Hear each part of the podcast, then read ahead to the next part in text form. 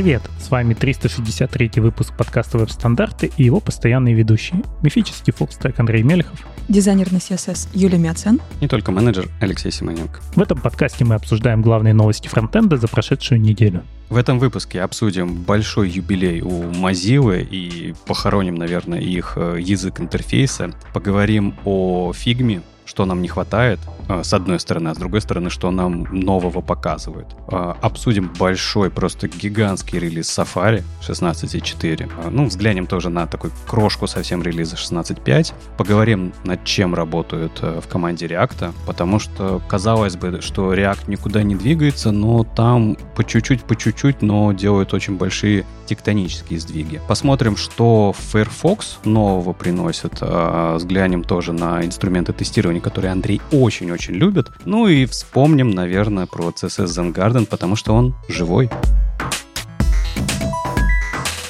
И сегодня у нас прямо такой большая дата. А, я думаю, что нам точно не стоит ее обходить стороной, потому что Mozilla как компании 25 лет, и тут ее исполнительный директор, председатель Митчел Бейкер написал, ну, такую небольшую вводную статью о том, что а, насколько у них все хорошо или плохо, что они сделали за это время, потому что 25 лет — это офигительно огромный срок. Если вы помните, для нас, ну, для многих из нас, вместе с, с появлением Firefox это было такое новое, новое какое-то такое воодушевление в вебе, потому что был такой долгий застой, и Firefox 1.0 как бы показал всем, что вот, смотрите, можно, там Firefox 1.5 показал много всего еще, и так далее, и так далее, и так далее. И, в принципе, Mozilla дала Хороший такой рывок показало, что браузер можно делать по-другому, лучше, более внимательно подходить к веб-технологиям, к стандартам и все такое. Конечно, за все это время, ну,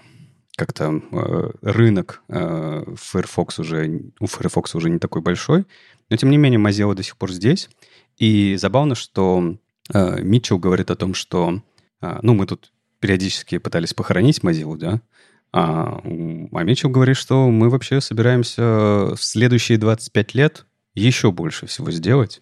Собираемся а, внимательно следить вообще за трендами того, что происходит. Они, конечно, уже говорят не только про э, браузер, про браузерный рынок. Э, они себя сейчас вписывают в новую, в новую м, идею да, того, что сейчас вот очень много появляется нейросетей, инструментов с помощью и построенных, и они хотят взять на себя а, как позиционирование того, что они будут за этим всем следить, будут стараться делать более а, взвешенные инструменты, будут а, придумывать концепции того, как, а, каким и должен быть, чтобы он был а, полезным человечеству, комфортным, чтобы он не выходил за рамки и так далее, и так далее. А, но при этом будут развивать и все остальные свои а, истории. И, по, по крайней мере, Митчелл видит это все довольно, довольно позитивно, что компания будет дальше продолжать бороться за приватность, за защиту данных, поддерживать открытость, стандарты, сотрудничать с разработчиками, сотрудничать с, со всеми энтузиастами в разных компаниях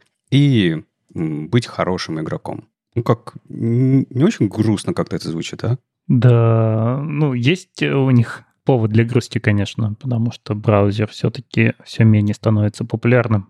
А слушай, ты говоришь 25 лет, но ведь э, Firefox появился в 2002 году, а компания в 98 Это остатки бывшего Netscape. И чем они занимались 4 года? Ну, я думаю, как раз переделывали Netscape в, ну, как, рерайтили его, что ли, получается.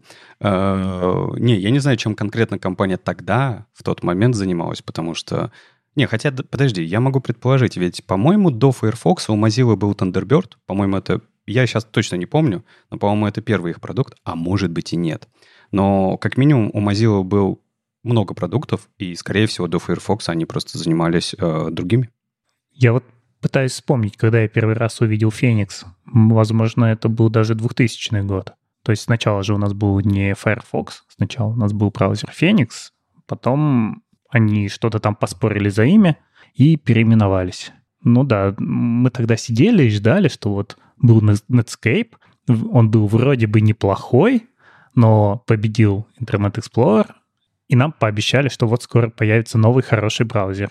А потом вышел Firefox, и, конечно, тогда очень сильно нам еще помогло то, что в нем был Firebug. Угу, это правда. По-моему, он, он не с первой версии появился, по-моему, он чуть позже появился, но Firebug очень сильно решил именно для сообщества, для разработчиков. Вообще, Firebug показал концепцию всех современных developer- тулзов, как они должны быть и какую пользу должны нести сообществу. Это прям очень сильный был вклад. И эта штука, которая очень много людей, которые занимались разработкой, все-таки перетянула Firefox, потому что выбор был тогда в основном между Opera и Firefox. И там, и там были вкладочки, в Explorer их не было. И первым делом ты искал браузер, где есть вкладки. Ну, был Maxton. Ну, был, да, но это совсем странная поделка. Ну, тем не менее, она добавляла вкладочки в Internet Explorer, то есть, в принципе, паритет по вкладочкам он был, так или иначе, между движками, но я думаю, сообщество в первую очередь полюбило Firefox за легкость, за быстроту, за другой рендеринг-движок, который выглядел более, не знаю, ощущался как-то современно, потому что вот рендеринг прямо на глазах выглядел иначе. Он пытался рендерить все постепенно поблочно, у тебя прям строилось все. И Firebug потому что в опере был Dragonfly, и он был ну, заметно похуже. Кажется, с 98 -го года они как раз-таки занимались багзиллой. Помните такую? Ну, она до сих пор есть? Да. Но вот они как раз в 98-м ее, получается, зарелизили и активно ее разрабатывали до Firefox. Ну, тем не менее, да, у Mozilla именно браузерная история, она, конечно, сейчас не на пике, и будет круто, если э, команде, компании может быть, Митчелл этому как-то поспособствует, чтобы э, они, не знаю, отвоевали какие-то позиции, потому что всегда хорошо, когда есть конкуренция на э, рынке движков, на браузерном рынке, это всегда полезно для сообщества. И тут еще, знаете, вот вместе с этим всем, да, 25 лет э, Mozilla, там кучу лет Firefox, и мимо меня такая пролетает новость, что типа XOL, layout gone. И такие типа, вот я ребятам до эфира рассказал, что там они наконец-то заменили в Firefox XU на веб-технологии, все, веб победил, все хорошо, и ребята такие, XU это вообще, это вообще что? А я вам напомню, XU вообще это XML User Interface Language, то есть это язык, который построенный э, Mozilla был на XML для того, чтобы описывать э, интерфейс. Ну, то есть все, что мы видим в браузере, вкладки, э, кнопочки, списки, открывающиеся какие-то строка поиска и так далее, и так далее, это все было построено на Xuli, и Firefox именно э, интерфейсом своим и был хорош в самом начале, который был сделан на Xuli. Именно он и давал вот эту быстроту и легкость. Но со временем, конечно, Xul э, превращался в монстра, э, как и, видимо, любая XML-поделка, потому что, ну, я думаю, кто сталкивался с XML, based языками, вы примерно понимаете, что это такое. То есть поддерживать стало сложно, сложно стало а, отвечать уже каким-то современным тенденциям, и постепенно а, весь интерфейс Firefox переписывался на веб-технологии. На самом деле э, Flexbox как, э, как технология внутри Firefox, она появилась в первую очередь не для рендеринга, она появлялась для Axula и долгое время использовалась только там. Поэтому Firefox было так легко запилить это внутри веба, потому что у них там core-компоненты уже были сделаны. И вот все эти, сколько, 7 лет, по-моему, 7 лет, вы понимаете, да, что 7 лет э, разработчики переписывали э, интерфейс Firefox с языка XSOL на веб-технологии. Это был очень длинный путь. Э, об этом как раз рассказывает э, Эмилио, Эмилио Альварес, один из core-контрибьюторов, что это было очень сложно, потому что вы не можете сделать это одноразово, раз, и все заменили у вас постепенно идут куски, которые подменяются. То есть там были как э, проксирующие какие-то методы, свойства. Раньше они их описывали с помощью XML, а потом они вместо там какого-нибудь мозбокса использовался внутри уже дисплей Flex. И вот так постепенно-постепенно. И вот на этой неделе он отправил последние патчи, которые выпиливают последние вещи реализации XUA. И весь интерфейс Firefox полностью написан на веб-технологиях. Тоже такая большая эпоха, которая прошла. Ну, ты, Леш, ты так ругаешь XML, что я даже удивился, потому что если мы посмотрим на то, как описывается что-то в XUL, это там window, кавычки закрыли, vbox, button, ID равно yes, label равно yes. Знакомо? Конечно. Чем это отличается от HTML? Ну, слушай, э, как у любой технологии должно быть э, свое время. Вот, э, кажется, XML свое время прошел, потому что, по-моему, мы все постепенно, вот все, что было на XML, оно уходит. Вспомни тот же самый в Яндексе, что, что было построено на, на XML? Да все было построено на XML, но вопрос не в этом. Вопрос в том, что на самом деле, когда ты уходишь на веб-технологии с того же XUL, ты не слишком много выигрываешь. Просто у тебя становится привычный инструментарий, но сложность описания, она не изменяется. XU я вот почитал, пока ты рассказывал, они же просто замешали туда и тот же самый CSS и JavaScript, чтобы описывать это внутри одного XML, и все. То есть они не ушли к чему-то супер простому, типа описания, не знаю, с помощью JSON там декларативного. Нет, они все так же описывают, просто теперь ушли на обычные веб-технологии, и, возможно, это сделано из-за того, что у нас есть веб- extensions, и они встраиваются в браузер. И гораздо удобнее все делать в одном формате. Если бы внутрь веб- extensions для всего мира полетел бы XUL, то, наверное, они бы на нем остались. Да и вообще у тебя кодовая база становится более консистентной, потому что тебе не нужно придумывать одни и те же вещи, потому что, и правда, с помощью CSS ты описываешь интерфейс с помощью HTML и CSS. Так зачем э, описывать э, интерфейс браузера с помощью чего-то еще? Хорошая идея это. Ну, изначально им показалось, что это слишком громоздко, когда у нас есть отдельно CSS, отдельно JavaScript, и давайте сделаем язык, который больше подходит к тому, чтобы описывать интерфейсы браузера, а времена были такие, что все писали на XML, поэтому и взяли XML. Ну, в общем, эпоха уходит. А, Mozilla — это такая большая-большая компания с большой историей для веба. Надеюсь, что следующие 25 лет они тоже сделают и покажут нам много всего хорошего и важного в сообществе. Но если мы говорим про интерфейсы и про вообще их э, рисовку и так далее, и так далее, а, есть же, да, такой редактор Figma, в которых э, рисуют эти интерфейсы и все такое. И я знаю, Юля, что а, Figma тут показала свои обновления.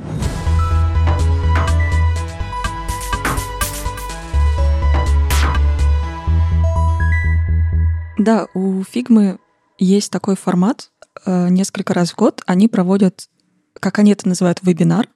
То есть это не конференция, как э, у больших компаний, это маленький вебинар, а, который называется Little Big Things. То есть они там рассказывают про свои обновления, которые, казалось бы, не такие большие, но вроде как улучшают э, experience работы с этим самым инструментом. И в этот раз у них опять их 32, у них всегда примерно какое-то такое количество этих, этих фичей. А, как проходит этот вебинар? Там приходят а, представители каждой из команд, либо менеджер, либо кто-то из а, дизайнеров и рассказывают, что, собственно, они добавили в этом релизе, в новом. Чаще всего это все-таки они рассказывают, что вышло из беты на всех пользователей, но в целом бывают какие-то совсем новые вещи. В этот раз э, из всех 32, конечно, не так много супер прям интересного чего-то, но э, есть довольно полезные штуки, которые очень хотелось бы видеть, и наконец-то они добавились. А, например, в фигму не так давно добавили поиск.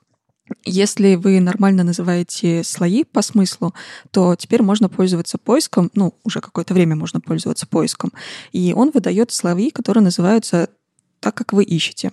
Но была проблема в том, что ты когда нашел эти слои, ты не можешь их выделить и, например, переназвать все вместе, перенести куда-то или еще что-то сделать. Ты можешь с ними работать только по одному.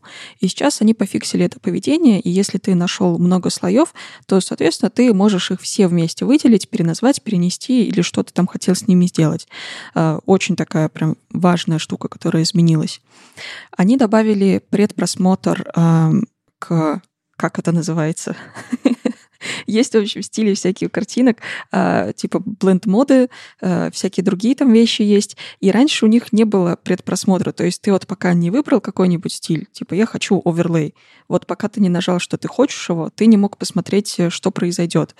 Э, как твоя картинка изменится. Сейчас они добавили предпросмотр, поэтому не нужно, в общем, делать 10 кликов, э, чтобы выбрать то, что тебе нужно. Ты просто идешь по этому списку, наводишь на каждый и смотришь, что у тебя получится, выбираешь тот, который тебе нужен.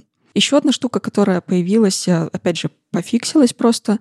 По-моему, летом в фигме добавили списки, есть нумерованные списки, есть просто с буллетами списки, но проблема в том, что ты вот как начал писать, и оно само добавляет циферки, ты не можешь их поменять. То есть если ты пишешь две колонки, в фигме нету сейчас нативных двухколоночных версток.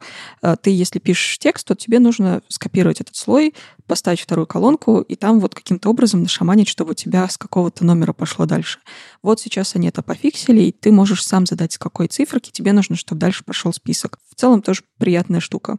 А, появились выносные элементы, а, когда мы пишем какую-нибудь цитату или врезку с цитатой, и там есть кавычки, вообще хороший тон вытащить эту кавычку наружу, потому что это выносной элемент. А в фигме это было недоступно, поэтому нам приходилось делать, опять же, второй слой, в котором есть отдельно кавычки, как-то их располагать, как-то объяснять потом разработчику, что вот ее нужно вот туда вынести. В общем, тот еще квест был, но теперь они пофиксили, можно делать выносные элементы прямо в фигме нативно. Что они еще добавили? А, много всякого разного для фигджема, что не очень интересно, потому что это больше про их UI. Там, например, у них есть список стикеров, которые ты выносишь на доску, чтобы можно было с ними взаимодействовать. И вот они добавили всяких анимашечек, чтобы эти стикеры более красиво вылазили. В целом, приятно, конечно, но не то, что заслуживает отдельного какого-то упоминания. Это знаешь, как вот э, мы тоже с ребятами внутри компании обсуждали э, обновление фигмы, и э, дизайнер такой оставил один комментарий. Вместо долгожданной возможности отключать комменты получили возможность стилизовать в них текст и вставлять ссылки. Все так.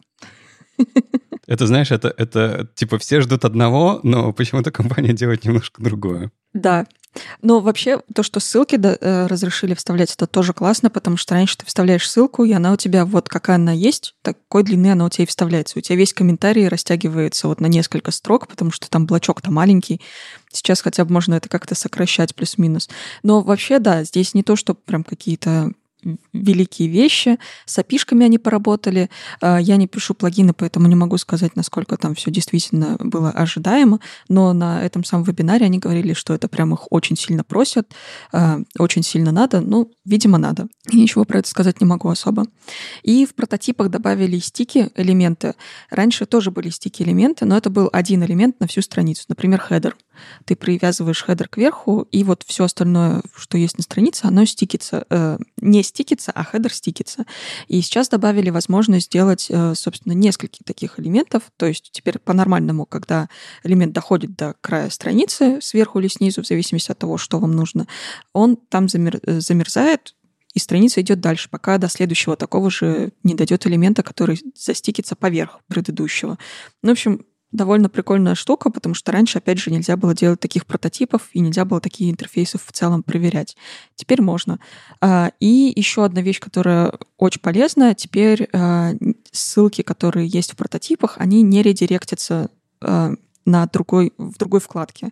То есть раньше как было? Ты мог поставить ссылку, что по клику на что-то тебя должно редиректнуть на какой-то сайт, чтобы в прототипе проверить, потому что ты проверяешь какую-то часть интерфейса, а другая часть, например, у тебя реально существующий проект. Ты мог вставить ссылку, и у тебя она открывалась в соседней вкладке, что в целом ломает вообще все исследование, которое ты проводил, потому что, ну, все сломалось, произошел разрыв, и пользователь дальше не понимает, что происходит.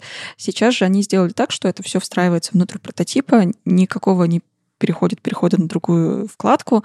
Если у тебя есть э, экранчик там, то тоже, соответственно, все нормально вписывается, все хорошо работает.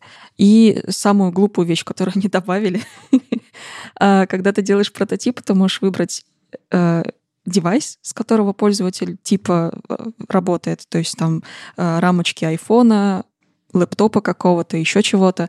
И они добавили поддержку старых устройств, и там есть старые компьютеры, старые макинтоши. В общем, очень глупая вещь, непонятно зачем, просто по фану, что можно вот запустить какой-нибудь прототипчик, который работает типа на очень старом компьютере.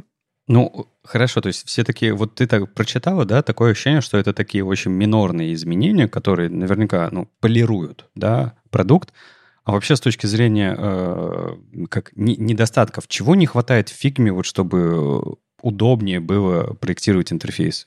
А, нормальных автолейаутов, а, потому что сейчас у нас есть автолейауты, но они это не те же самые флексбоксы, которые есть а, в браузере в обычном, поэтому вот этого очень сильно не хватает. То есть там нельзя, чтобы они переносились на другую строку, нельзя их нормально сделать, чтобы какой-то из них там не скейлился, другой скейлился с другим количеством. Ну, то есть э, в каких-то пропорциях, чтобы они скейлились.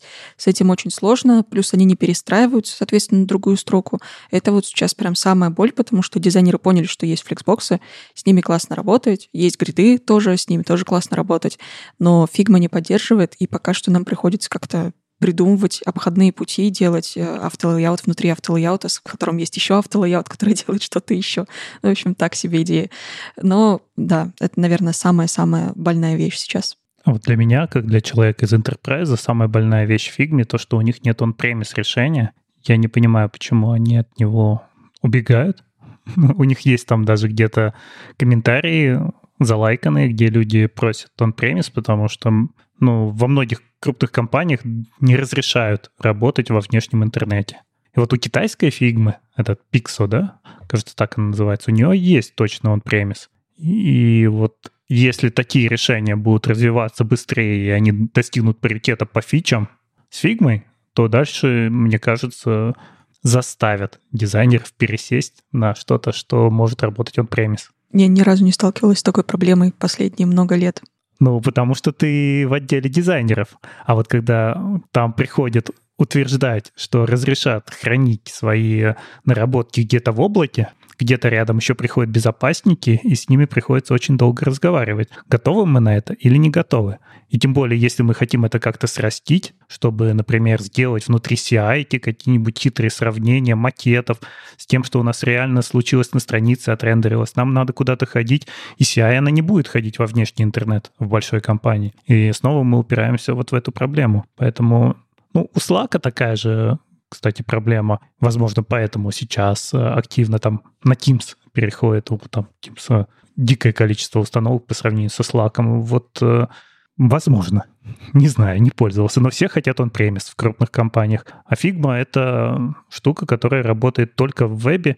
Ее нельзя поставить у себя внутри и спокойно ей пользоваться. Возможно, поэтому все еще скетч существует и хорошо развивается, потому что он-то как раз-таки может так работать. У него облако — это скорее как дополнительная фича, а не основная, в отличие от фигмы. Видимо, все-таки они как-то поделили таким образом рынок. А, а скетч все-таки, ну, я, и для меня, если честно, он как будто бы пропал, но ты вот сейчас говоришь, э, я немножко даже... Не, я понимаю, почему, да, и правда, в офлайн-то куда воткнуть это все. И там, правда, скетч до сих пор существует и хорошо себя чувствует. Да, и он постоянно обновляется, там новые фичи добавляются. У них, собственно, облако появилось уже давненько, как у фигмы.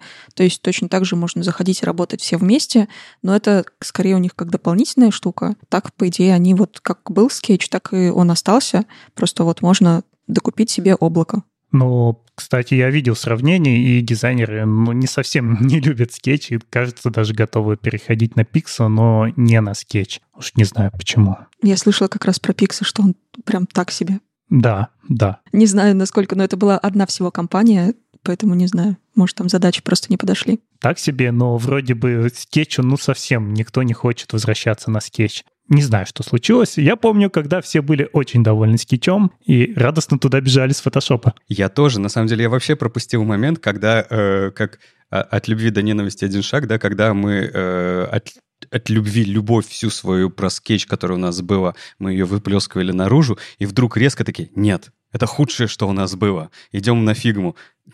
Как, в какой момент это произошло? Кто расстроил? Кто этих ребят расстроил?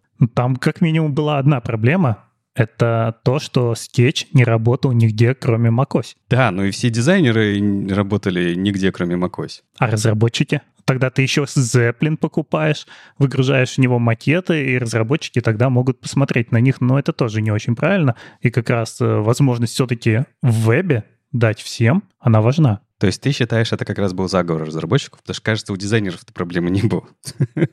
Были-были. У нас были большие проблемы. Когда ты работаешь не один в проекте, то это прям вообще в ад превращалось. Потому что вам нужно было обмениваться файлами, а они там непонятно как смержатся или не смержатся вообще ни разу. Угу. И как-то тебе нужно было передать потом свои наработки. Ты ушел в отпуск, а там что-то понаделали. Тебе нужно забрать, разобраться, что там происходит. И если ты забыл что-то обновить, то у тебя тоже все сломалось. И компоненты из-за этого постоянно отваливались, потому что ну, у, тебя новый файл, там что-то все по-другому, что-то не доехало, что-то не до... В общем, проблем сильно много было.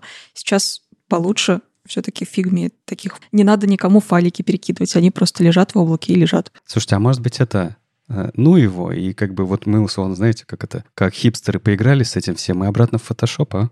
Так те же проблемы у тебя с файликами возникнут. Ну что, мы их раньше не решали, что ли? Вот это вот там э, Final, макет, Final, макет 1, Final, Final, Final, э, Finally. И вот это вот все передаешь друг другу, складываешь в папочку в Dropbox. Ну, как, как деды, нет? Может, лучше в браузер уйдем? Будем верстать в Safari, например.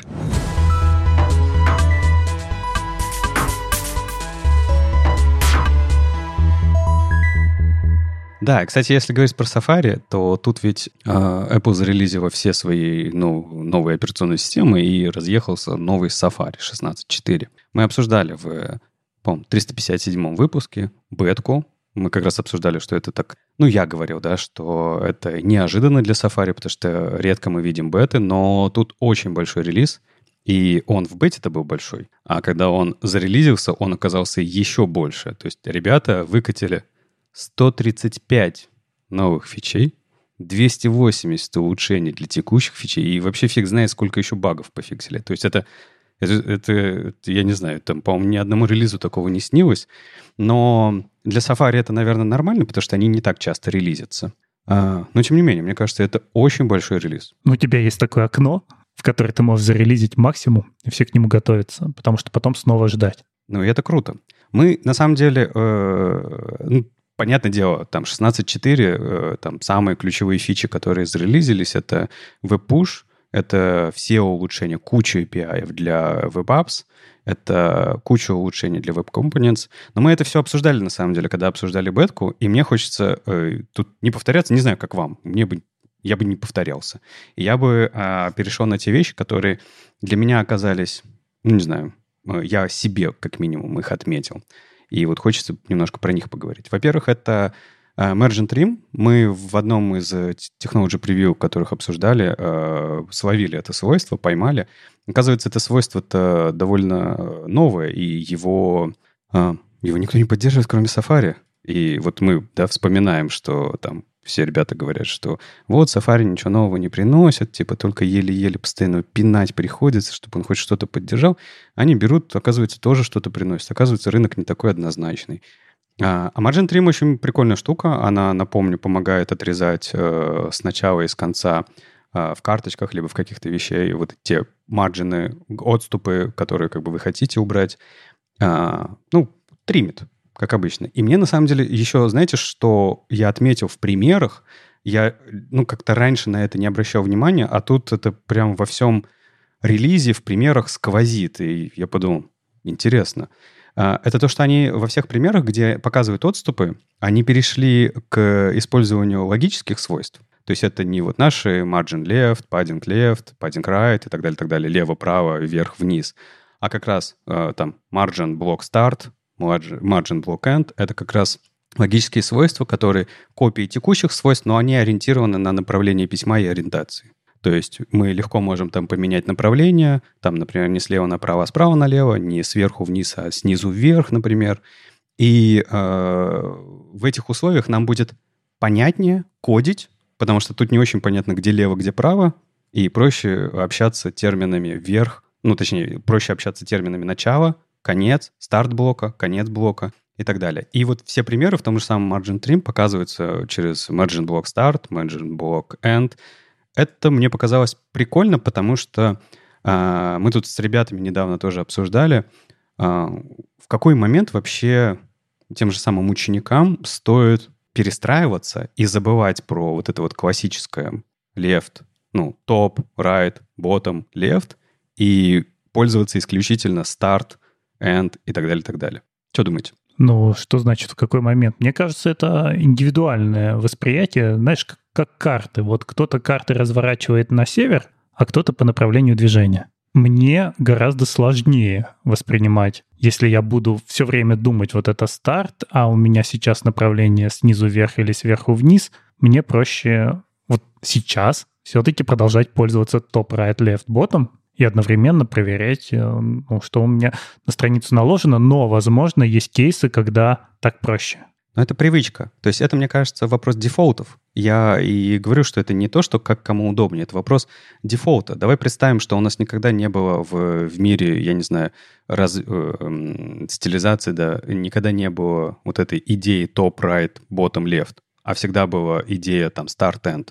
Да все нормально ну, все, хорошо будет, все будет точно так же работать, у тебя просто другие будут привычки. И вот эти логические свойства, они как раз э, приезжают потихонечку, потому что есть даже... Я тоже удивился, ну, точнее, я это пропускал, вы, возможно, без меня-то обсуждали это. Тот же самый сокращенная запись, да, когда у нас есть просто margin или padding, когда мы вот четыре значения указываем э, друг за другом, есть такое же сокращенное описание для логического свойства, это margin block, то есть там вы тоже указываете начало, конец и так далее, и так далее. И можете, независимо от того, в какую сторону у вас повернуто контент, он будет все равно понимать, где начало этого контента, где конец этого контента, и делать правильную этого отступ. Мне кажется, прикольная тема. Вот, круто, что Margin Trim поддерживает э, уже в Safari. Э, пока что это единственный браузер, в котором это свойство работает. Забавно такое говорить. Но я должен это, это. Такие редкие моменты, что я должен это обязательно проговорить. Вот. Э, поправили очень много в типографике. Э, по-моему, фонд Size Adjust — это вещь, которая очень давно нужна была. Это чтобы возможность выравнивать как раз э, высоту букв, когда у нас шрифты э, отличаются друг от друга, да, когда нам нужно выровнять не по размеру шрифта, а визуально, чтобы вот буковки были одинаковые. Это часто видно, э, вот эти вот скакания, э, когда у нас Моноширинные шрифты используются вместе с обычными шрифтами. Ну, или просто какие-нибудь гротескные или еще что-то. Это всегда заметно. Еще добавились единицы измерения для того, чтобы, опять же, работать лучше с типографикой, с ритмом между блоками. Это э, единицы измерения LH и RLH. Это как... Ералаш. Это как и EM и REM, но они не от шрифта пляшут, а они пляшут от лайнхейта, то есть от межстрочного расстояния. И если LH э, смотрит на межстрочное расстояние ближайшего элемента, ну, в котором это задается, то э, RLH смотрит на межстрочное расстояние рутового элемента. В общем, работает точно так же, как EM, REM, э, только для э, межстрочного расстояния. Что еще? Кучу псевдоклассов добавили. И опять же, ну тут мне очень, знаете, прям вот э, теплота по душе растекается, потому что кучу э, псевдоклассов добавили, опять же, первыми, ни у кого такой поддержки нету. Во-первых, это направление, это псевдокласс dir, в котором вы можете указать LTR, RTR и задать уже дальше какие-то значения в CSS, которые вы хотите. Там пример, опять же, показывается статье, как э, если у нас э, письмо идет слева направо, вы крутите что-то на э, 30 градусов влево, а если справа налево, то на 30 градусов вправо. Ну, вроде нужное применение, когда у вас не только привычная письменность слева направо, сверху вниз. Вот, еще поддержали экспериментальные, да, по-моему, псевдокласс. Это user valid, user invalid. Это э, как раз у нас есть валид и инвалид, да, псевдоклассы, которые очень плохо работают. Ну, потому что они срабатывают моментально. Да, ты только вводишь первую букву, у тебя уже, ну, например, если e-mail тот же самый, да, если у нас в инпуте стоит type e-mail, мы его валидируем, э, и инвалид, э, псевдокласс зажигается сразу же, как только вы поставили первую букву. Ну, потому что это же невалидный e-mail. Вот, а это не очень правильно, потому что пользователь же только вводит контент. Да, наверное, неправильно ему говорить, что ты уже не прав. И вот э, для этого вводят э, альтернативу этим псевдоклассам. Это user valid, user invalid, где будет более хитрая логика. Она будет смотреть на фокус, на смену фокуса и пытаться зажигать эти состояния именно в этот момент. Я упрощаю, говорю, там больше логики. Ну, то есть обычно мы смотрим руками на то, что продолжается ввод, ввод, ну, какой-нибудь ставим там отсечку, да, в несколько миллисекунд на то, что фокус ушел, и потом рисуем ошибку. А теперь все это можно сделать псевдоклассом, и сам браузер решит, пользователь еще вводит что-то, или уже можно проверять. Да, то есть и именно вот этот вот недостаток мы и правда сейчас перекладываем на JS, потому что нам этого недостаточно. А по идее вот user invalid эту проблему должны решить.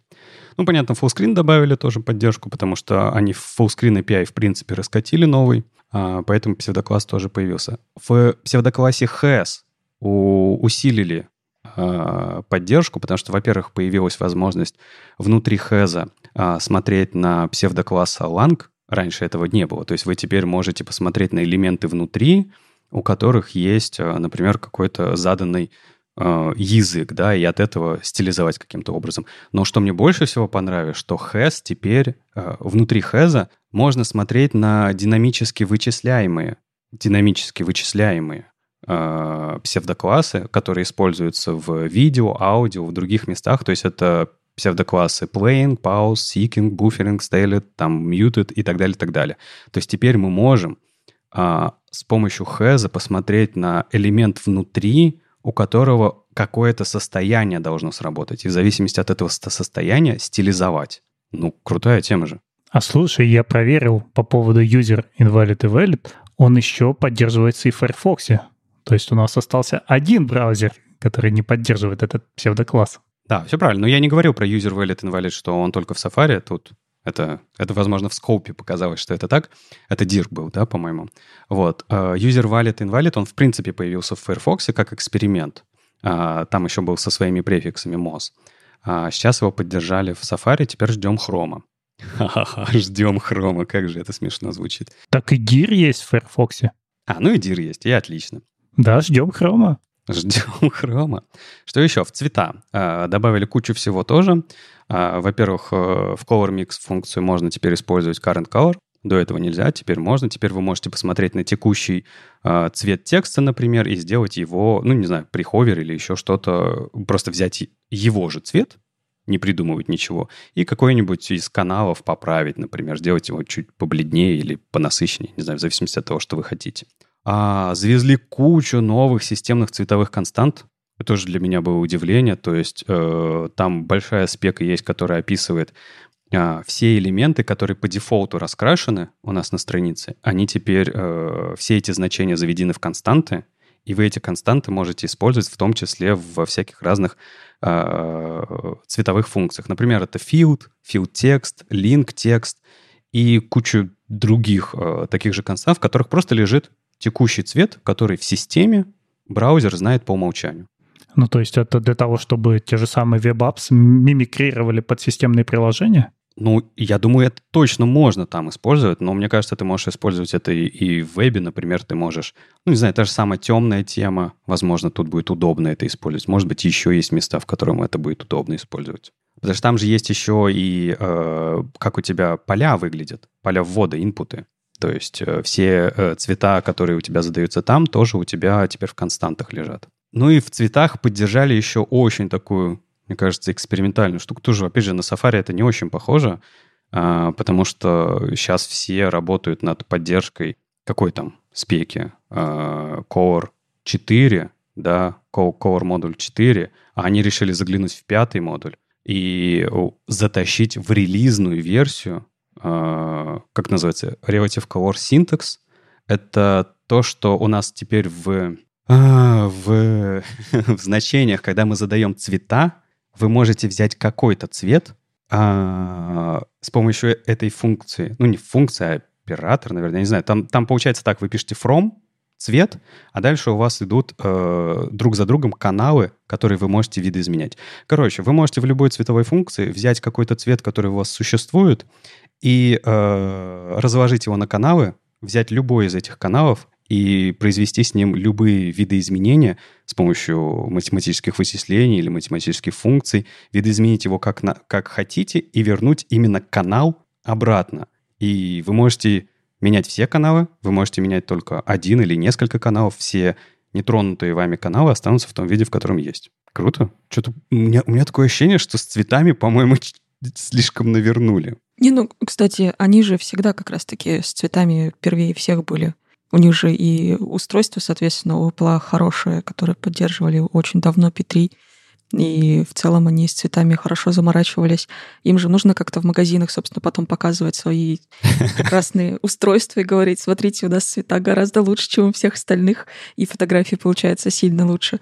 Мне кажется, это все вот в ту сторону, чтобы просто железки были более продаваемыми. Ну, может быть, но тут мы говорим про веб и про часть, где мы вычисляем эти цвета. То есть это какая-то супер динамика должна быть. Я, ну, я не знаю. Либо это, либо это для каких-то систем, да, для дизайн-систем, где у тебя цвета заданы, и все, ты их нигде не трогаешь, только э, про, производишь манипуляции на ос- основе уже заданных цветов. Ну, интересно, и интересно, конечно. Вот. Потом что еще затащили? Ну, упрощенный синтаксис Media Queries. Это то, что Вадим так ждал, теперь есть.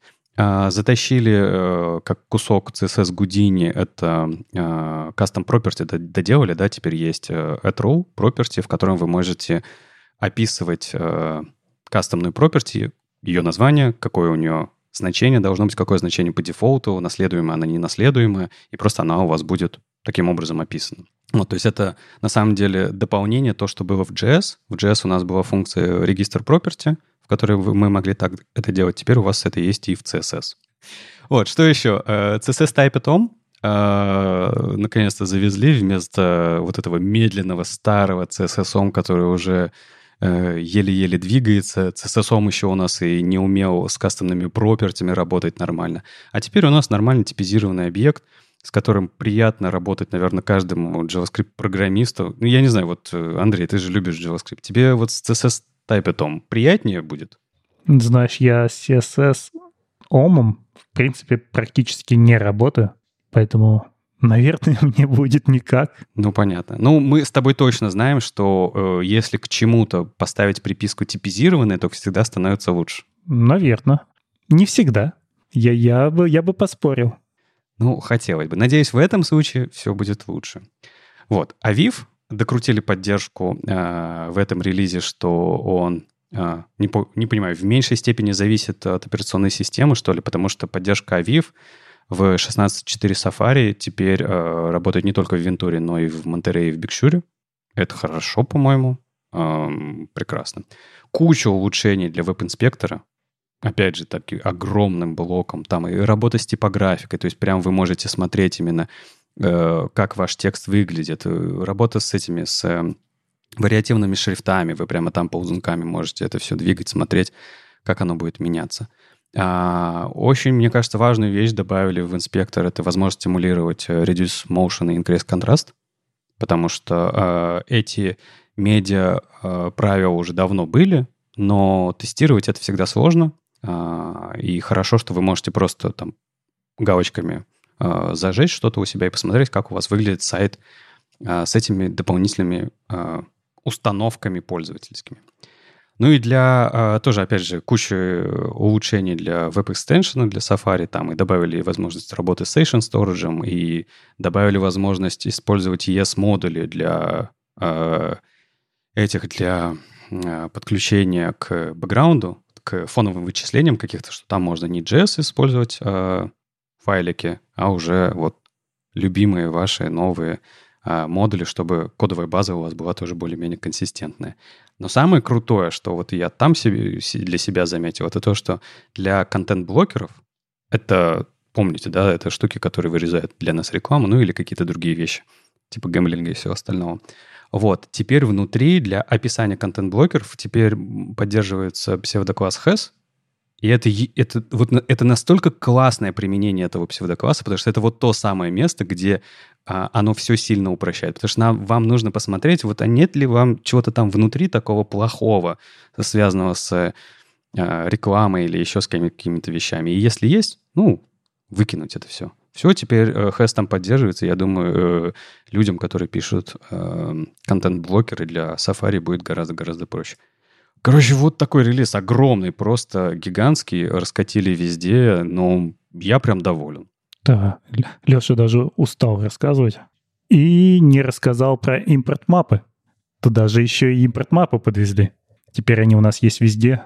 Но, опять же, честно, в моей практике пока они не были нужны.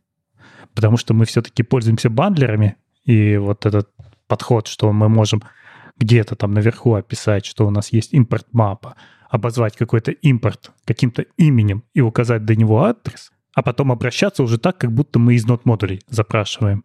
Классно, да, но для чего его сейчас использовать именно в вебе, я пока не ощущаю. Мы все равно живем в мире с бандлерами. А тебе не кажется, что как раз бандлеры могут э, дальше э, в своем развитии использовать импорт-мэпы, что тебе ну, они будут не просто это все собирать в одну штуку, а будут собирать вот такой вот мэп-файл, особенно если это производительно будет и хорошо работать, если мы это все померяем и убедимся в этом. И все. Но мы пока к этому не пришли. Да, у нас есть esbuild, который в режиме разработки именно это и делает, что мы уже импортим напрямую отдельные файлики, и нам не нужно пересобирать бандл, когда мы изменили один файл. Так мы можем работать в режиме разработки. В продакшн пока это не покатилось. То есть если даже брать те системы, которые уже из коробки работают с ESBuild, тот же Vite, он говорит, вот вам для продакшена Rollup. Пока не бандлить рановато. Ну, тем более, опять же, у нас только-только сейчас все браузеры стали поддерживать импорт map. То есть нам, ну не знаю, где-то годик еще надо подождать, пока все обновятся, и в то же время у нас останется еще куча браузеров, э, те же самые Safari на устройствах, где не получится поставить свежий Safari.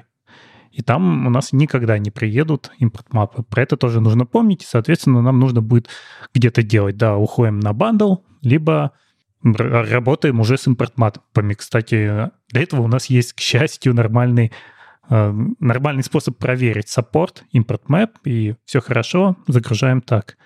Но честно, вот пока я не чувствую, где бы мне это пригодилось.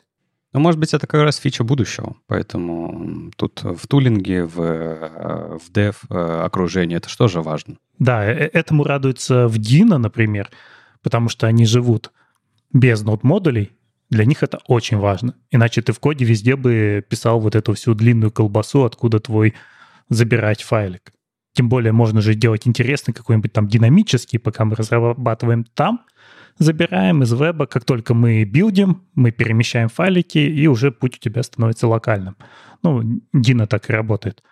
А вот веб, веб, ну, посмотрим. Наверное, это удобно, когда ты учишься, что-то там забрал, и дальше уже написал код с импортами, и без всяких бандлеров можешь попробовать работать э, с вещами, которые ты импортишь, но ты не импортишь по длинному адресу, у тебя это все уезжает в отдельную часть твоего кода, где оно красиво описано, а ниже, где ты свой скриптик пишешь, у тебя будет короткое имя до конкретной библиотеки, а не полный путь до нее в вебе. Мне кажется, знаешь, что еще можно э, покрутить идею того, что э, если у тебя э, импорты описаны в, э, по сути, в чем? Просто списком, да, то ты, наверное, можешь динамически этот список менять и, например, менять, когда у тебя, а, не знаю, может быть, какой-то...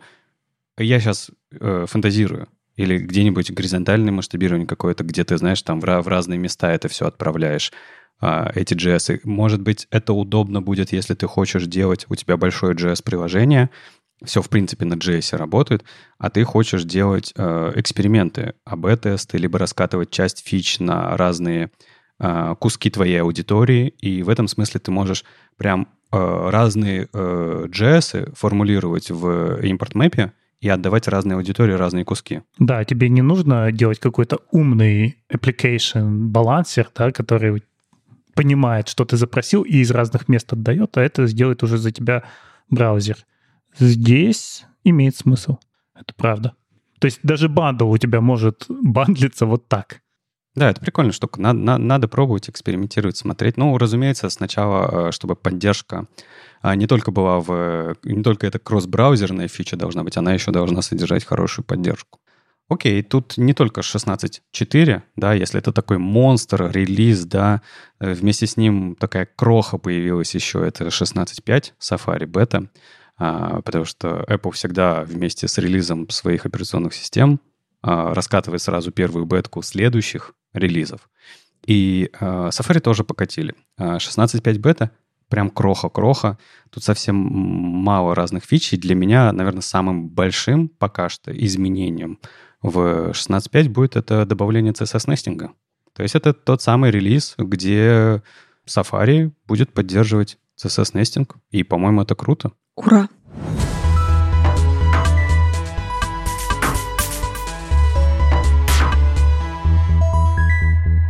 А ты ждешь прямо? Конечно. Это единственное, зачем я пользуюсь препроцессорами. А ты готова прям выкинуть сразу? Ну, не сразу, конечно, но это значит, что, надеюсь, в этом году получится выкинуть к Новому году. Тут как раз САС, э, ребята из САСа, точнее, э, Натали Вайценбаум, э, рассказала о том, об их отношении к нативному нестингу и что они с ним будут делать. Потому что и правда, в САСе, по-моему, большинство людей, кто пользуется САСом, используют этот нестинг. Да, это все, за что мы любим, на самом деле, при процессоре. Там есть еще куча всего, но это такое, знаете, типа, ну окей, довеском. Но нестинг — это типа киллер-фича там всех препроцессоров, по-моему, всегда была. Круче, чем миксины, круче, чем все остальное. Да, но зачем тащить целый SAS, если тебе нужен только нестинг? Ты можешь взять под CSS, ну, подожди, как SAS проще в эксплуатации, ты просто одну штуку разворачиваешь и все. А пост CSS это там тебе надо плагины посмотреть, чтобы не все стаковалось друг с другом.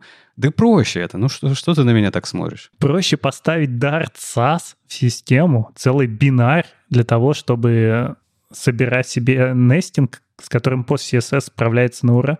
NPM install SAS. Или Node SAS. Ну, что ты начинаешь? Ну, там люди, люди с этим уже давно разобрались. Давай начнем с этого. Да в целом, какая разница, пост CSS или SAS? И там, и там в целом люди чаще всего пользуются только нестингом. И вот сейчас, кажется, можно будет э, отказаться от этого и пользоваться нативным CSS без всего. Угу. Вот Наталья рассказывает, что они будут делать э, для того, чтобы SAS не сломался. И мне, если честно, ну ладно, давайте я сначала расскажу, а потом про свое отношение к этому. А, Наталья рассказывает, что а, точно так же, как и с э, переменными и кастомными property, конечно же, есть разница между нестингом, который в препроцессорах, и нестингом, который а, будет работать в браузерах. Она выделяет несколько ключевых особенностей. У нее, кстати, поехала верстка в статье. Возможно, это связано с тем, потому что CSS на SASE написано. а может быть и нет. Э, этого, ну, у него просто пункты 1.1.1, э, а, наверное, они должны были быть 1, 2, 3. Ну, ничего, бывает. Они как раз рассказывают о том, что э, и правда SAS в большинстве случаев используют для того, чтобы пользоваться нестингом, что они не хотели бы ломать э, совместимость.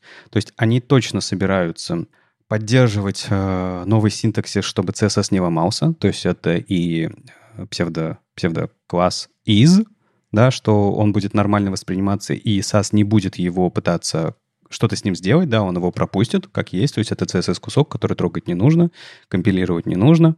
А, но при этом они говорят, что есть ключевая а, вещь, которая не работает в а, нативном нестинге и которая работает в SAS, и с этим они ничего не могут сделать, и они будут тащить эту идею в SAS до конца. Это а, а, плюсование слов. То есть это когда мы из одного кусочка слова и второго кусочка слова делаем общее слово.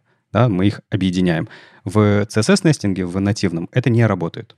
То есть там нельзя объединить, там нельзя собрать класс из нескольких слов. Вы оперируете классами, порядком классов, как бы вложенностью в друг друга и так далее, и так далее, но вы не можете объединить. Это ключевая разница между ними, и SAS очень не хочет, чтобы это сломалось. Они говорят о том, что они не хотят ломать э, обратную совместимость. Они говорят о том, что... Э, да и вообще, о чем мы говорим? 2% браузеров по глобальной статистике используют CSS-нестинг, поддерживается в них, и типа мы ничего не будем делать, пока это не будет работать на 98%, и только тогда мы об этом задумаемся. И мне, если честно, кажется, это какой-то не очень подход. Вот мне не очень понравилось этот э, отношение САСа к native нестингу, то, что они пишут, потому что как будто бы они говорят, слушайте, мы не знаем, что с этим делать, и оно точно не будет работать так, как надо, и м- у нас тут это э, своя огромная кодовая база и все такое, поэтому давайте вы как-нибудь сами а вот когда вы все уже настрадаетесь с этим, и когда уже выбора не будет, мы подумаем, что с этим делать. Мне просто кажется, это не очень, потому что у разработчиков-то и правда встанет вопрос. Им использовать SAS или CSS-нестинг? Или post-CSS с поддержкой CSS-нестинга.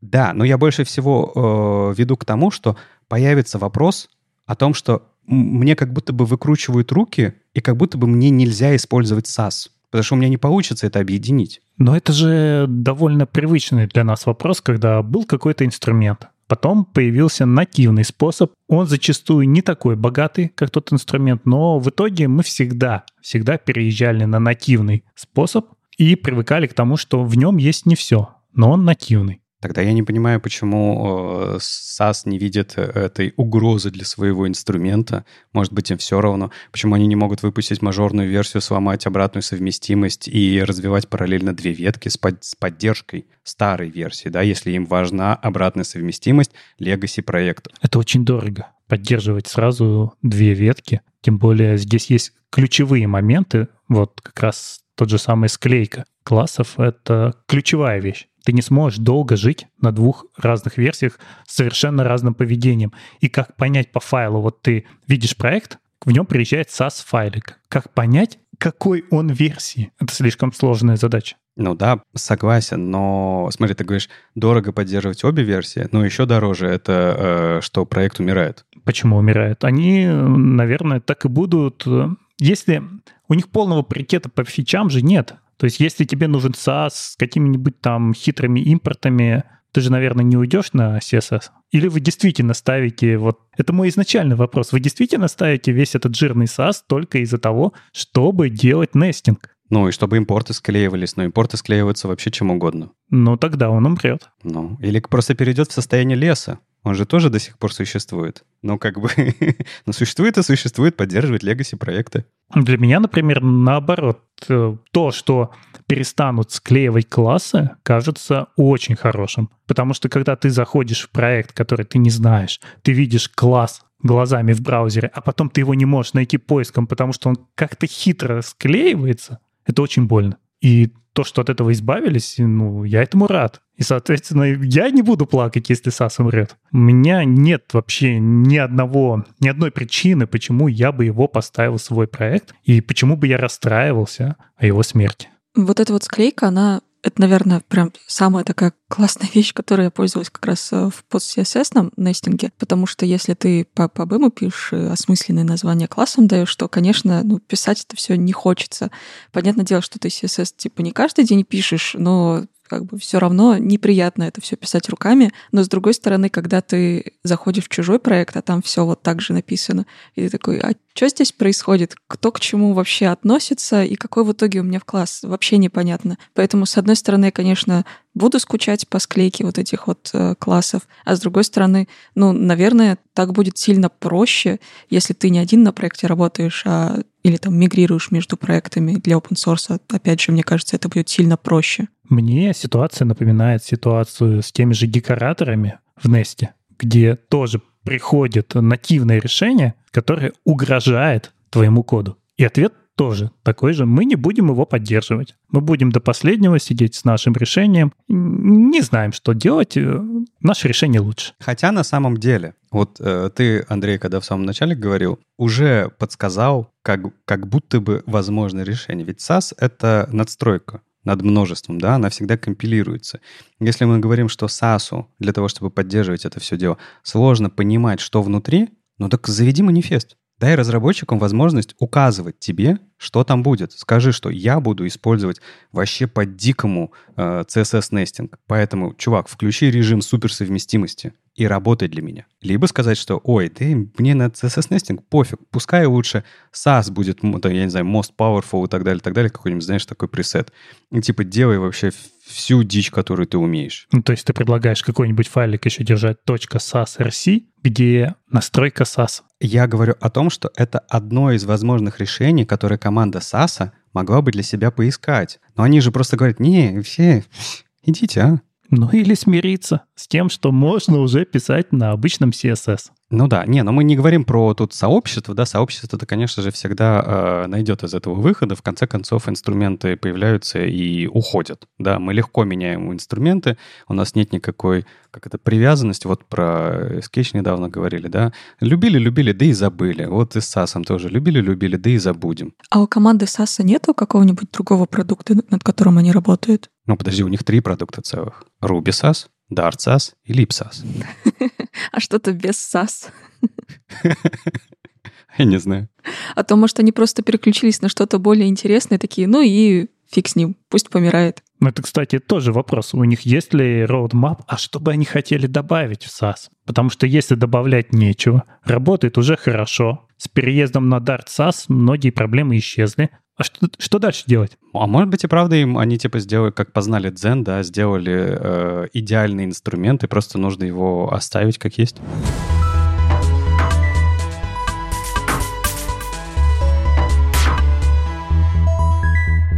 Кстати, про инструменты и их развитие. У нас же React продолжает развиваться. Как ни странно, сколько лет мы уже ждем нормальных серверных компонентов, саспенса и, и все, что нам пообещали. И компилятор новый нам обещали. И команда React выложила очередной пост о том, что все продолжается, у нас работа идет. Ну, то есть вот React Labs, они периодически выкладывают такие большие отчеты, чем они занимаются. И мы можем понять, стоит ли нам продолжать смотреть на React или уже пора бежать. Потому что, может быть, React уже достиг своего предела, и ничего нового не появится. Так что же у нас происходит с React? Ну, во-первых, это, конечно, серверные компоненты. С ними работа продолжается. Сейчас сделали большой кусок по фетчингу данных. Вроде бы разобрались, как с этим жить. Добавили все это в Next, Тут же они как раз в отчете говорят о том, что да, сейчас это можно попробовать только внутри Next, и это связано с тем, что, к сожалению, переход на серверные компоненты, он очень сильно связан с бандлерами. И те бандлеры, что у нас есть, они не понимают, что наш код теперь может жить и в браузере, и на сервере, и часть кода в браузер не должна попадать. Поэтому пришлось переписать бандлер, и пока это есть только в Next. Там уже можно поиграться, там уже работают серверные компоненты, можно понять, нужны они нам и насколько хорошо-плохо работают. Вот я пока слышал достаточно негативные отзывы, но опять же, это все еще в работе. То есть все понимают, что надо уменьшать количество кода, который попадает у нас в браузер, но сделать это непросто. Поэтому работа идет. Работа идет, ждем возможно, мы все-таки будем писать на серверных компонентах React, и надеюсь, что мы будем делать это не только внутри Next. Также с Саспенсом продолжается работа. Они здесь немножко подумали и решили, что Suspense, он же что нам делает? Он позволяет рисовать разные отображения в момент загрузки данных. То есть пока вот у нас не загрузилось что-то, компоненты не отрисовалось, можно подложить что-то на фоне. Но на самом деле у нас же загружаются не только данные, у нас же еще и шрифты загружаются, и картинки, и так далее. И вот они в ту сторону сейчас пошли, чтобы и на это как-то там прицепиться и уметь понимать, что загрузка всего, что нужно для страницы, еще не закончилась. Здесь тоже можно что-то сделать интересное. Тоже из интересного они работают с метадатой. Я даже не знал, что такая работа идет. И они решают ту проблему, что нам нужно как-то иногда подкладывать мета в страницы. И со стороны реакта на клиенте, ну, можно сделать, можно переставить теги местами, куда-то там в шапку дописать, но это не будет работать при серверном рендере. Они туда не попадут. Поэтому выход какой? На сервере, например, отрендерить всю страницу, понять, что должно уехать в мета-теги и переставить их в нужные места и нормально отдать. Но тогда мы решаемся потокового рендера. Ведь потоковый рендер как работает? Мы начали отдавать шапку, потом дошли до страницы, потом отрендерили страницу. А если мы только в момент рендера страницы понимаем, какие мета у нас должны быть? Ну, title, например. Мы только когда начали рендерить компоненты страницы, поняли, что наша страница называется так, и надо это переставить как-то в head. А head мы уже отправили. И, в общем, они здесь делают новую поддержку как раз документ метадата, чтобы внутри стримингового рендера уметь это все определять, правильно вставлять шапку и правильно отдавать стримами. Очень важная часть которую все ждут, это новый оптимизирующий компилятор React, React Forget. Что это такое? Здесь очень развернуто написано, очень интересно на самом деле. Но мы все знаем, что у React большие проблемы с ререндерами. Мы с ними боремся руками вставляя всякие там юсмема. Иногда мы видим, что наши страницы там перенасыщены этими юсмема. А ведь изначально React чем подкупил? У него была очень простая идея, что наша страница — это состояние от данных. Вот у нас есть входные данные, мы получили отображение. Данные изменились, мы получили новое отображение. Но, к сожалению, если мы просто цепляемся на данные, мы действительно получаем очень много ререндеров, как минимум из-за того, что у нас есть объекты и массивы. И не пробегая по всему их содержимому, мы не можем иногда понять, что они не изменились. У нас поменялась ссылка, но содержимое осталось тем же. И вот мы здесь начинаем руками как-то там вставлять разные юсмемы, и новый компилятор React, он предназначен для того, чтобы React пробежался по вашему коду, сам понял, где такие проблемные места, и сам собрал новый код, который все это насытит, ну, чем-то похожим на UseMemo. И когда вот это все заработает, мы снова вернемся к тому реакту, который мы когда-то писали. Такой очень простой реакт. Вот пришли пропсы, получили результат. А реакт за нас будет это все как-то там переколбашивать, вставлять мемоизацию, и мы получим надежный результат, который не ререндерится, если данные действительно не изменились. На самом деле, мне кажется, что задача эта чудовищно сложная, потому что есть очень много кейсов, где что-то меняется, и пока они идут, ну, по самому верху. То есть вот, не знаю, самые эти низковисящие яблоки собирают, где можно понять, что вот это все можно завернуть. И главное, что они хотят это отделить максимально от Бейбла. Это вот прямо отдельная штука, которая разбирает AST, пересобирает, собирает и уже потом улетает в Бейбл. Ну, из минусов у нас время компиляции, конечно, увеличится, потому что придется делать еще и вот это вот. Ну, это, мне кажется, ладно, такой себе минус, то есть можно этим пожертвовать, потому что простота в написании, по-моему, всегда важнее. И React ты правильно сказал, что он в самом начале был э, очень хорош своей простой концепцией. И, по-моему, возвращение к истокам, если э, это получится сделать, это прям... Возможно, это даст но, новый глоток для реакта, потому что вот то, что мы периодически говорим, что, ну, как-то вроде ничего не происходит, он какой-то уже такой неповоротливый. Вот вся экосистема реакта как будто бы неповоротливой такая стала, что типа очень тяжело. Если ты туда, туда уже вошел, то тебе там что-то... Оттуда выбраться вообще очень сложно. да, для проекта. Его куда-то перенести на что-то другое, более легкое и так далее, так далее, сложно. Если у нас появится вот этот вот слой э, как интерпретации всего того, что мы э, написали, и перевод в более понятный для реакта код, ну, было бы хорошо. Это чем-то напоминает тот же самый JIT, что мы пишем простой JavaScript, а под капотом браузер его сам разгоняет и делает из него супер оптимизированный. А нам не нужно про это думать.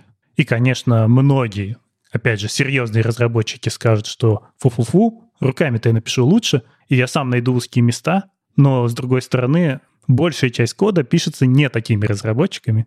И классно, если вот это вот такой бейзлайн, такая медиана, да, она станет выше, и в среднем сайты станут быстрее, написанные на React, просто за счет того, что мы переключим компилятор на вот этот вот новый, и он сам за нас все сделает. Ну и из последнего интересного то, что продолжается работа над off-screen рендеринг. React учится рендерить наши страницы за пределами экрана для того, чтобы очень быстро между ними переключаться.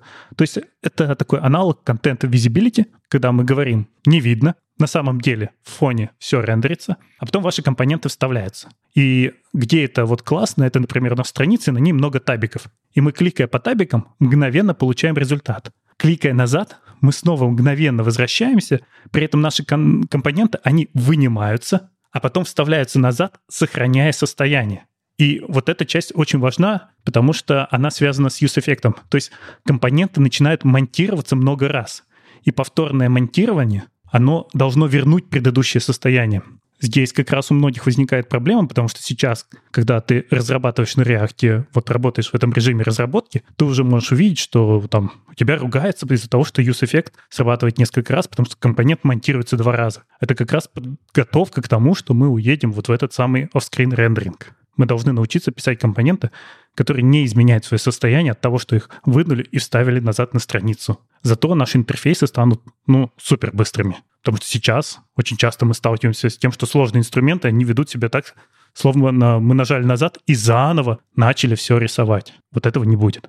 Ну, круто, очень, очень много над чем ребята работают. И единственное, это, это как? Это идет как э, рассказ о намерениях, да, то есть э, я э, не очень видно, что здесь есть какой-то roadmap, то есть есть какой-то релизный цикл, когда это все будет сделано. Это скорее, наверное, основные вещи, над которыми команда работает. Да, это текущая работа. Она продолжается. То есть это отчет от команды React о том, что работа идет. Но на самом деле есть ощущение, да, что вот этот вот 18-й React, он много лет раскатывается, и мы все еще не видим конца. Когда же мы нормально сможем всем этим пользоваться, когда у нас будет нормальный саспенс, когда у нас будут стабильные серверные компоненты, нам все это обещают уже два или три года, если я не ошибаюсь. Про 19 React вообще ничего не слышно. Ну окей, видишь, это, это еще раз доказывает, наверное, то, что э, инструмент очень сложен стал. Очень, очень тяжело затаскивать фичи в том числе. Но они начали, потому что с простой идеи. Ну, то есть они взяли вот то, что у нас было еще во времена PHP. А давайте писать теги, между ними получать данные, вставлять и рендерить.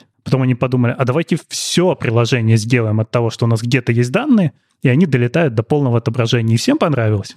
А потом приложения стали сложнее, сложнее, сложнее, все поверх стали накручивать, и теперь нужно думать, как, не уходя из этой концепции, получить новый результат. И это сложно.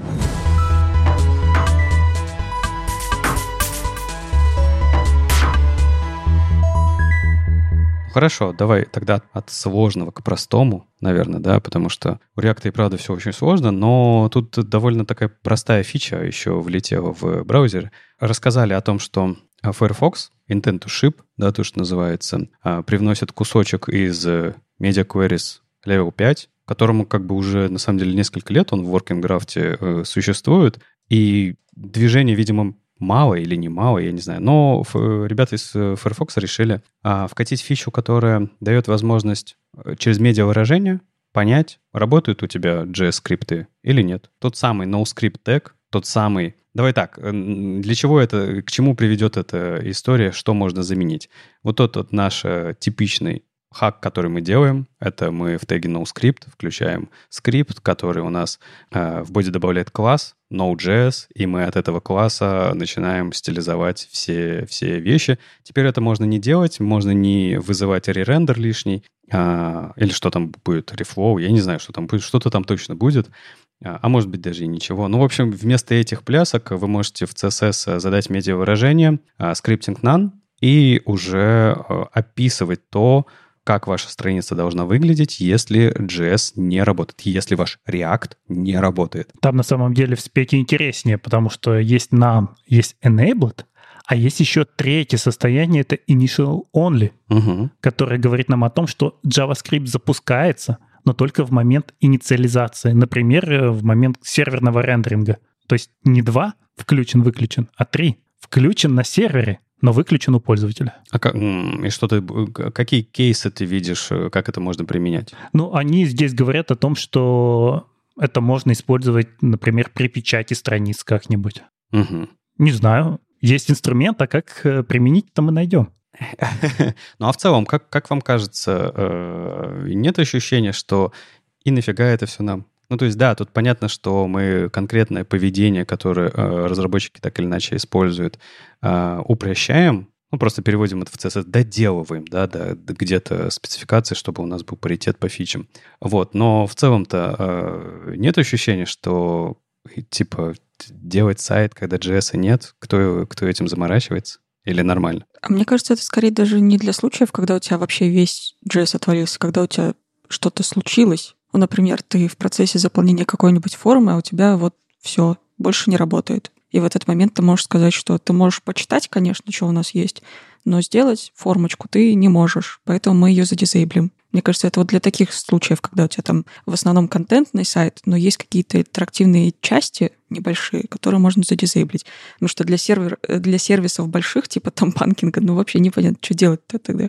Ну и я приводил примеры с теми же транзишенами, когда вот ты из прозрачного превращаешь в непрозрачное с помощью JS в момент загрузки. И получается, что страница с отключенным JavaScript, на ней половины контента нет. И здесь вопрос к тому, что краулер может посчитать, что этот текст, он не виден, а значит, мне его и не надо парсить. И как нам э, это новое медиавыражение поможет? Ну, хотя краулер же не будет смотреть CSS. Хотя нет, он смотрит CSS. Но мы же можем в медиавыражении указать, что если у нас отключен JavaScript, то сразу сделай видимость 100%. То есть, типа, используют нот просто, ну, обратное медиавыражение. Да, и при печати, кстати, это сработает что ты получишь нормальную страницу, где все видно изначально, у тебя вся эта динамика отключилась, и ты получил то, что должен был получить а, а не предварительно то, как красиво показать пользователю. Ну, я, я расскажу про, про свою про свои способы отключения JavaScript в браузере, потому что я этим периодически пользуюсь. Я в браузере выключаю JavaScript, но тогда, когда мне сайт очень э, вредит и мешает. Вот ты правильно, Юль, сказал про контентные сайты, которые любят встроить какую-нибудь динамику, например, показывать тебе текст, а потом его завешивают всяким это самое «подпишись сюда, туда». И ты такой, ну, ты знаешь, что ты это можешь закрыть или вырезать из э, кода, например, с помощью developer tools, но они же умные стали, они его отрисовывают заново теперь. Они видят, что он пропал, они его ререндерят. Ты такой думаешь, ты какой, а? Отключу тебе вообще пользоваться JavaScript. Отстань от меня. И вырубаю ему JavaScript, читаю спокойно контент, он мне, не, он мне не мешает. А если э, разработчики теперь смогут это и э, с помощью CSS э, возвращать мне какое-нибудь поведение, там, я не знаю, прятать мне контент или еще что-то, ну, обидно будет, наверное. Но с точки зрения фичи, ну, эта фича нужна была, потому что как вот этот паритет между HTML и CSS, он, э, мне кажется, нужен и он важен, что если мы можем в HTML задать что-то, э, учитывая, что JavaScript не работает, то, наверное, полезно было бы иметь то же самое в CSS. Ну, как минимум стилизовать какие-то вещи, которые отвалились.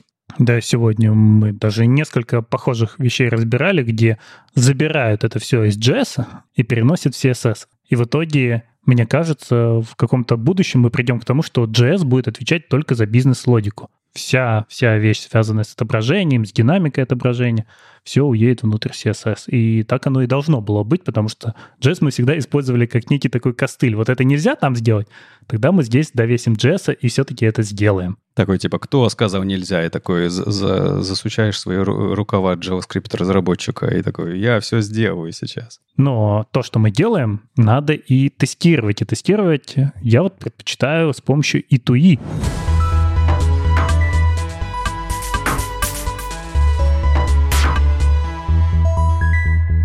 Не знаю, какой ваш любимый инструмент. Мой сейчас это Playwright, потому что штука, конечно, офигенная. То есть они взяли безголовые браузеры. Изначально у нас появился Puppeteer, когда-то до Puppeteer мы использовали там Фантом, потом нам Виталий обещал Фантомиум. Фантомиум не вышел, но он очень много звездочек получил на этом репозитории. А, зато вышел Puppeteer, а потом на него посмотрели остальные браузеры. И вот здесь больше всего я радуюсь, что в тот момент как-то вот случилось, что во всех браузерах этот режим появился, и мы получили такой инструмент, как Playwright, который позволяет через DevTools, через протокол DevTools гонять по странице тесты, не то, как их делает, например, там веб-драйвер, да, когда он реальную страницу рисует, находит на ней кнопочки и пытается вот оттуда нажимать, а прямо в безголовом браузере можно все это делать гораздо дешевле и быстрее. И, и начали писать э, наши E2E, так называемые тесты, end-to-end тесты в Playwright. End-to-end тест — это тест, который проверяет какое-то поведение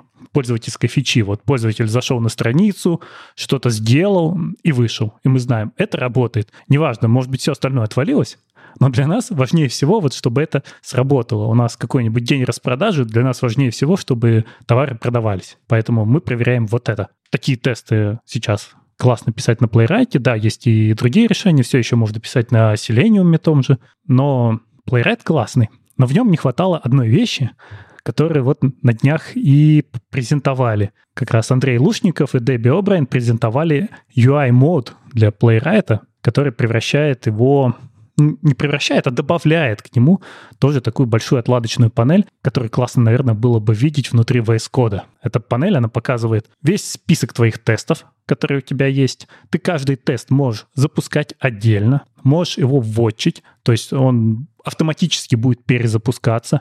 Появляется справа панели, где можно походить по всему тесту по шагам, посмотреть скриншоты, как динамически этот тест выполнялся, где именно он сломался. Все это подсвечивается. Можно вернуться назад в VS Code. Да, только VS Code. Здесь не поддерживаются другие редакторы. В другом случае придется руками найти свой тест. И можно даже там включить интерактивный питер и забирать локаторы, вот, на которых мы будем строить свои тесты. Все это супер удобно в отдельном таком классном окошке, где внутри еще и отображается сам, сам браузер, как наш тест проходил очень классная фича, она пока еще в бета-режиме, но я вот попользовался и на, не нашел у нее никаких проблем, которые были бы такие вот болячки бета-версии. То есть спокойно включайте к тестам там dash-dash UI, и у вас открывается вот это вот UI-окно, в котором можно гонять все тесты. Что, что еще они показали? Да, там появились какие-то новые API, они дальше продолжают работать с компонентными тестами, которые там тоже прорастают внутрь, но как раз в плане компонентных тестов, я не знаю, а, пока это не лучшее решение Playwright, там есть свои проблемы, но здесь они работают. А вот именно UI-мод — это самое интересное из того, что выкатили. Но он удобен именно для э, разработчика, да, чтобы самому все это посмотреть? Ну да. Или для CI? Нет, CI он у тебя в консольке прогонит. Зачем ему UI-ка? Для CI важно, что у тебя тесты упали или они прошли. Это Просто удобный способ разработки, потому что как раньше мы работали, мы запускали, у нас возникало такое маленькое окошечко Playwright, рядом открывался браузер, мы в браузере открывали еще консольку, запускали тест и пытались поймать результат, пока браузер не закрылся, потому что потом он по тайм-ауту схлопывается. А здесь у нас прямо такая большая панель, которую мы открываем в момент разработки, держим ее до окончания разработки и можем там смотреть все наши тесты. Вот э, классно было бы это иметь плагином внутри VS Code, чтобы совсем не выходить из IDE-шки. Угу. А у нас, по-моему, что-то такое было когда-то, да? Э, для ID и совсем для других э, систем. Да, да, там есть похожие, но не настолько богатые, потому что оно сделает вотчер, оно пропишет все свои тесты, ты сможешь их перезапускать, но ты не увидишь внутри браузер, он у тебя будет открыт отдельно ты не увидишь на нем вот этот time travel. Ты просто будешь видеть результаты тестов. Эта штука богаче. Богаче и интереснее. Но я рекомендую попробовать. Если вы пользуетесь Playwright, то ставим версию 1.32 и вот смотрим. Кажется, от этого потом будет просто сложно отказаться, если вы один раз попробуете.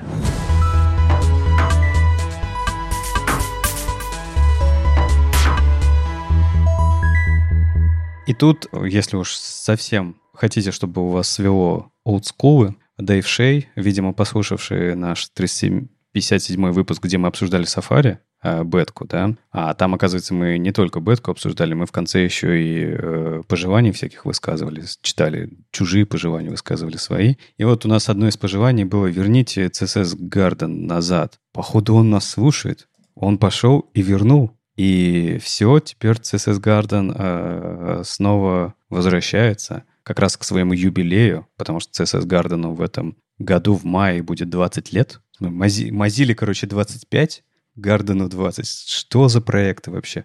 Вот, если вы хотите, чтобы э, как, э, удивиться, каким э, веб был, э, можете перейти э, на проект, посмотреть кучу разных вариантов, как можно стилизовать одни, одну и ту же HTML-структуру только с помощью CSS. Потому что, напомню, именно проект, он про это. У вас есть HTML готовый, вы его не можете менять. И все, что вы, у вас есть, это CSS. И вы должны с помощью выразительности CSS показать, э, что можно, э, что крутой фронтенд-разработчик может сделать. Это проект, который в какой-то момент показал всю, э, все возможности CSS, и тогда это было вау. И вот мы как раз говорили вот в том выпуске 357, что был, ну, CSS очень сильно развивается, да, очень-очень много всего появилось, очень много из JS вернулось обратно в CSS. И как будто бы сейчас а, можно снова показать, как это CSS Great Again, а, что может CSS, а, показать какие-то невероятные штуки. И, наверное, круто, что Дэйв вернул CSS Garden. Там, понятное дело, его еще нужно доработать. Он, он рассказал у себя в Мастодоне, как он с чем он столкнулся, потому что а, там у него до сих пор это все живет на PHP, а, где-то крутится в Apache, все такое. Он там хочет э, справиться, с, убрать эти самые у страниц суффиксы .php говорит, ну я даже боюсь залезать в HT access, access файл, чтобы там вот эти rewrite роллы крутить и все такое. То есть там прям, если вы хотите окунуться там много лет назад, это вот почитайте этот тред, с какими проблемами он там столкнулся, а, чтобы это все поднять. А, либо посмотрите проекты, потому что если пощелкать по самым-самым старым, там можно найти проекты от э, Брюса Лоусона, от э, разных других, э, как это, мастодонов, блин, в Мастодоне, мастодонтов, как это говорит? Ну, пускай так, Солонов, короче, а, веба, а, который... Мамонтов. Мамонтов, да, таких а, веба, которые показывали всю крутотень CSS, ну или просто поностальгировать. В общем, круто, что Дэйв э, вернул проект, и будет круто его еще и перезапустить, чтобы там появились э, новые примеры того, как можно использовать CSS. Ну, там, конечно, классно посмотреть Что считалось красивым в вебе 20 лет назад? Мой самый любимый вариант про крота. Причем здесь крот непонятно, но там сделали страничку про крота.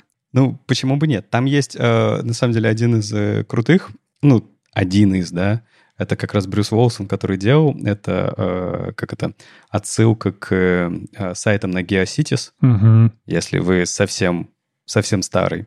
Вот. э, и она прям вот, вот эта вот идеальная, с кучей гивок, э, с кучей э, красоты, которые люди старались в те года делать. И все это сделано с помощью CSS. Ну, слушай, сейчас можно сказать, что это веб-панк, и это все еще в стиле. Но в целом, да, напоминает чем-то времена ЖЖ, когда все пытались свои страницы украшать. Там вот был этот режим, где можно было тоже накидать кучу CSS и как-то ее извратить очень сильно. О- о- очень похожая вещь. Да, но главное, что в те времена было важно, это вставить в конце иконку, что э, это лучше всего работает на в Netscape 3.0. Скачивайте прямо сейчас. С вами был 363 выпуск подкаста «Веб-стандарты» и его постоянные ведущие. Мифический фуллстек Андрей Мелехов. Дизайнер на CSS Юлия Мяцен. И не только менеджер Алексей Симоненко. Слушайте нас в любом приложении для подкастов или на ваших любимых платформах. Не забывайте ставить оценки и писать отзывы. Это помогает нам продолжать. Ждем ваших вопросов на подкаст webstandard.ru. Мы обязательно ответим на самые интересные. Услышимся на следующей неделе. Пока. Пока. Пока.